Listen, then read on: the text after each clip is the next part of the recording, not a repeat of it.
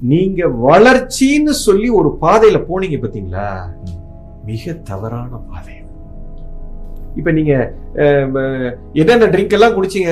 கார்பரேட்ல விளம்பரம் வருது. இந்த ட்ரிங்கை குடிச்சா நான் வளர்ந்துருவேன். அந்த ட்ரிங்கை குடிச்சா நான் வந்து பெரிய கிரிக்கெட் ஆட முடியும். டிவியில பாத்தீங்கன்னா விளம்பரம் வருது. எல்லா ட்ரிங்க்கும் வருது. இப்ப அந்த ட்ரிங்க் எல்லாம் குடிங்களேன் கொரோனா காப்பாத்துதான் பார்ப்போம் வைரஸ் ஓடுதான்னு பார்ப்போம் ஏன் அந்த ட்ரிங்க் எல்லாம் ஓரம் வச்சுட்டு மஞ்சளை போட்டு குடி வேப்பிலையை போட்டு குடி வந்து க- கபசுர நீரை குடி இந்த மருந்தை போடு அதை போடுது ஏன் இப்போ அதெல்லாம் நீங்கள் சொல்லக்கூடிய அந்த விளம்பரம் பண்ணக்கூடிய ட்ரிங்க் எல்லாம் எடுத்து குடிங்களேன் உலகமே. ஏன்னா இந்த ட்ரிங்க் எல்லாமே உருவாக்கப்பட்டது எதன் அடிப்படையில் உருவாக்கப்பட்டிருக்கு? என்னுடைய ஹெல்த்தை நான் வந்து டெவலப் பண்ணணும்னு உருவாக்கல நான் நிறைய பணம் பண்ணணும்னு உருவாக்கினேன் அவ- அவங்களுக்கு தெரியும் உற்பத்தி பண்ணுறவங்களுக்கு நான் வந்து இது ஒன்றும் ஹெல்த்தை கொடுக்க போறது இல்லைங்கிறது நல்லா தெரியும். ஆனா வியாபார யுக்தி மீடியாவை வச்சு அவங்க ஜெயிச்சிடுறாங்க. இப்ப ஜெயிச்சு உலகத்துக்கு இதை வித்துட்டு கோடிக்கணக்கான ரூபாய பணம் பண்ணிட்டாங்க. இப்ப இவங்க வித்த அவங்க மக்களுக்கு எவனுக்கோ ஒரு நோய் வந்து அந்த வைரஸ் வந்து என்னைய காலி பண்ணுது.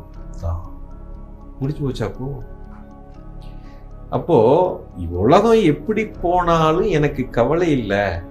நான் வந்து பணம் சம்பாரிச்சு தப்பிச்சா போறோம்னு யார் நினைக்கிறானோ இப்போ நீங்க இயற்கைக்கு மாறாக சென்று விட்டீர்கள். சேவை இழந்துட்டீங்க இப்போ நீங்க தொழில் பண்றதுக்கு முன்னாடி இது வந்து இயற்கையோக்கி ஒத்திசைவாக இருக்குதா? ஹார்மோனியஸா இருக்குதா? நான் கொடுக்கக்கூடிய பொருள் அது என்னவா வேணாலும் இருக்கலாம். இப்போ நான் உணவு தொழிலில் இருக்கலாம் ஹோட்டல் நடத்தலாம் இல்லை ஒரு துணிக்கடை வச்சிருக்கலாம் இல்லை ஒரு கட்டுமான தொழிலில் இருக்கலாம் அல்லது ஒரு ட்ரேடிங் பிஸ்னஸில் இருக்கலாம். இது வந்து இயற்கைக்கு புறம்பாக இருக்கிறதா? இல்லை இயற்கையோட ஒத்திசைவாக இருக்கிறதா? இதை ஃபஸ்ட்டு நான் முடிவு பண்ணேன் உங்களோட நூல் வந்து என்னன்னா இனிமேட்டு பணம் பண்றது இல்லை. பணம் வரும் எப்படியும் வந்துடும் எல்லாருமே ஜெ- உலகத்தை ஜெயிக்கிறதுனா பணம் பண்ணிடுறது பணம் பண்ணி நான் கோடிக்கணக்கில் சொத்து சேர்த்துட்டேன் நாலு பங்களா வாங்கிட்டேன் வீடு வாங்கிட்டேன் நான் சக்ஸஸ் சக்ஸஸ் சக்ஸஸ் பெரிய ஒரு ஒரு விழிப்புணர்வு வரணும். ஸோ பணத்து பின்னாடி ஓடுறது முதல்ல அதுக்காக நான் பணம் வேண்டான்னு சொல்ல பணம் கண்டிப்பா வேணும். பணம் கண்டிப்பா வேணும். அது இயற்கை சட் இப்ப பணம் எனக்கு வேணுங்கிறதுக்காக நான் திருடி திங்க முடியாது.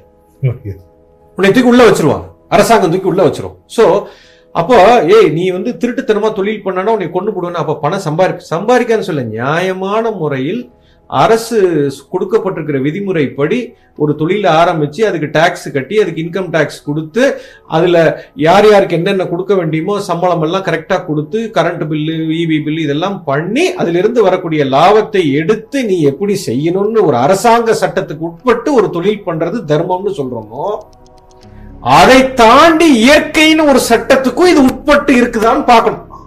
அங்கதான் கோட்டை விட்டீங்க அரசாங்க சட்டத்தை மட்டும் நான் ஃபாலோ பண்ணா போறோம். இயற்கை சட்டத்தை நான் மீறுவேன். அதை கேட்கறதுக்கு ஜட்ஜி கிடையாது கோர்ட்டு கிடையாது. இன்னைக்கு எவனும் நம்மள ஒண்ணும் தொட மாட்டான்னு நீங்க நினைச்சதுதான் நம்ம பண்ண பெரிய முட்டாள். சொந்த காசுல சூனியம் வச்சிருக்கோங்க எஸ் இப்போ அந்த சட்டத்தை பாரு ஒரு தொழில் ரீதியா.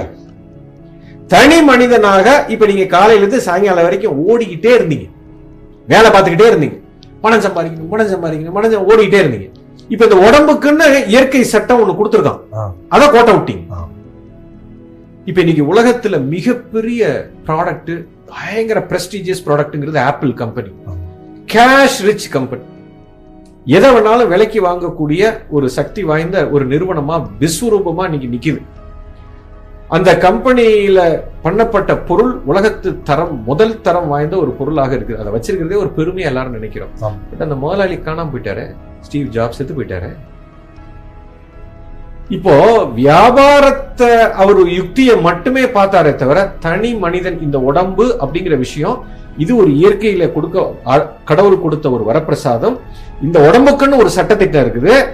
இந்த பொருள் எப்படி உலகத்தரம் வாய்ந்த பொருளாக இருக்கணும்னு நினைச்ச அந்த மனிதன் தன் உடம்பும் உலகத்தரம் வாய்ந்த உடம்பாக இருக்கும்னு அவர் பார்க்காம விட்டுட்டாரு. கரெக்ட் இப்ப அவருக்கான தூக்கிருச்சு இல்ல அவரை? நீ எவ்வளவு பெரிய ப்ராடக்ட் வேணாலும் உற்பத்தி பண்ணுவ நீ வந்து இயற்கை சட்டத்தை மீறிட்ட. ஓ உடம்ப நான் கொன்னே தீருவேன்னு கொண்டு போட்டு போயிடுச்சு. இப்போ அதையும் அவர் பார்த்திருந்து இயற்கை சட்டத்துக்கு உட்பட்டு இந்த உடம்புக்கு எது தேவை இந்த உடம்ப வந்து நான் ஆப்பிள் ப்ராடக்ட் மாதிரி வைக்கணும்னு அவர் வச்சிருந்தாருன்னா இன்னைக்கு உடம்பு ஒரு நூத்தி இருபது வருஷம் வாழ்ந்திருக்கும். அந்த ஸ்தாபனம் இன்னைக்கு இருக்கிறத விட நூறு மடங்கு மேல போயிருக்கும். கண்டிப்பா எவ்வளவோ பிரச்சனை இதுல இருந்து நல்லா புரிஞ்சுக்கணும் நீங்க. மிகப்பெரிய உண்மை உட்கார்ந்து கொண்டு இருக்கு அப்போ ஒரு தனி மனிதனாக நீங்க வியாபாரம் வியாபாரம் ஓடிட்டு இருக்க கூடாது. டெய்லி வீட்டில் உட்கார்ந்து இந்த உடம்போட பிராண சக்தியை மேலே கொண்டு வர்றதுக்கு இந்த உடம்பு இந்த மண்ணினால் ஆனது. பஞ்சபூதத்தில் இருந்து வரப்பட்ட இந்த உடம்புக்கு என்னென்ன தேவையோ அதை டெய்லி நீங்க பண்ணியே ஆகணும். இது முதல். That is body being harmonious with existent இந்த உடம்பை இயற்கையோட ஒத்திசைவாக வைத்திருக்க வேண்டும். நம்பர் ஒன் நம்பர் டூ நான் செய்யக்கூடிய தொழில்னால இந்த சீதோஷ்ண நிலைக்கு எதிர்ப்பாக இருக்குதா? பாதுகாப்பாக இருக்குதா? இது இந்த சுற்றுப்புற சூழலையும் இந்த சமுதாயத்தை கெடுக்கக்கூடிய ஒரு தொழில் நான் செய்தேன் அப்படின்னா அதை வந்து அனுமதிக்கவே கூடாது. அதுக்கு சட்டம் கொண்டு வரும் இப்ப நீங்க பிளாஸ்டிக்கை தூக்குனீங்களே எத்தனை வருஷம் கழிச்சு தூக்கியிருக்கீங்க? மொத்தமா அழிச்சதுக்கு அப்புறமா தூக்கியிருக்காங்க. இப்ப அதை சட்டமா கொண்டு வந்துட்டீங்கல்ல? ஆமா. இது போல ஒரு நூறு விஷயங்களுக்கு நம்ம விடை கொடுத்தோம் அதை நிறுத்தியே ஆகணும். எப்பவுமே நீங்க பாத்தீங்கன்னா ஏதாவது ஒரு சேஞ்ச் கவர்மெண்ட்ல கொண்டு வர்றாங்கன்னா எதிர்ப்பு வந்துடும் ஏதோ ஒன்று எதிர்ப்பு ஏன்னா எனக்கு பாதிப்பு வருது. என் பிசினஸ் பாதிக்குது. இப்போ ஒரு பிளாஸ்டிக் உற்பத்தி நான் செஞ்சுக்கிட்டு இருக்கிறேன்.